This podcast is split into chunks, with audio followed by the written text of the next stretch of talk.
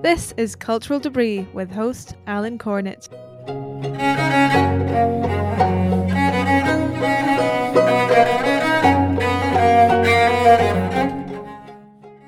In 1958, my old boss Russell Kirk published an essay he titled Cultural Debris.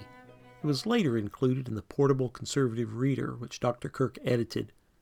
In the essay, he writes, We live in a world that is giving at the seams. Keep in mind, this was written over 60 years ago. In the essay, Dr. Kirk recounts a story of ambling about the Scottish countryside with a friend who collected old Latin texts.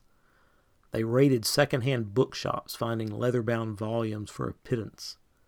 Dr. Kirk writes, As my friend remarked to me, these things are cultural debris. It's as if a great ship had sunk, but a few trifles of flotsam had bobbed up from the hulk and were drifting on the surface of the great deep. Who wants this sea drift? Not the sharks. You and I are rowing about in a small boat, collecting bits of debris. That is the vision for this podcast. You and I are rowing about in a small boat, collecting bits of debris.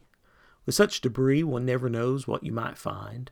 But if you like Russell Kirk, Wendell Berry, the Inklings, the Agrarians, and the Distributists, then you might like this podcast. I will interview guests and share books and poems and other bits of cultural debris, flotsam that the culture at large may not value, but some of us in the rowboat still do. Please take a moment to subscribe and join me as from time to time we examine a bit of cultural debris.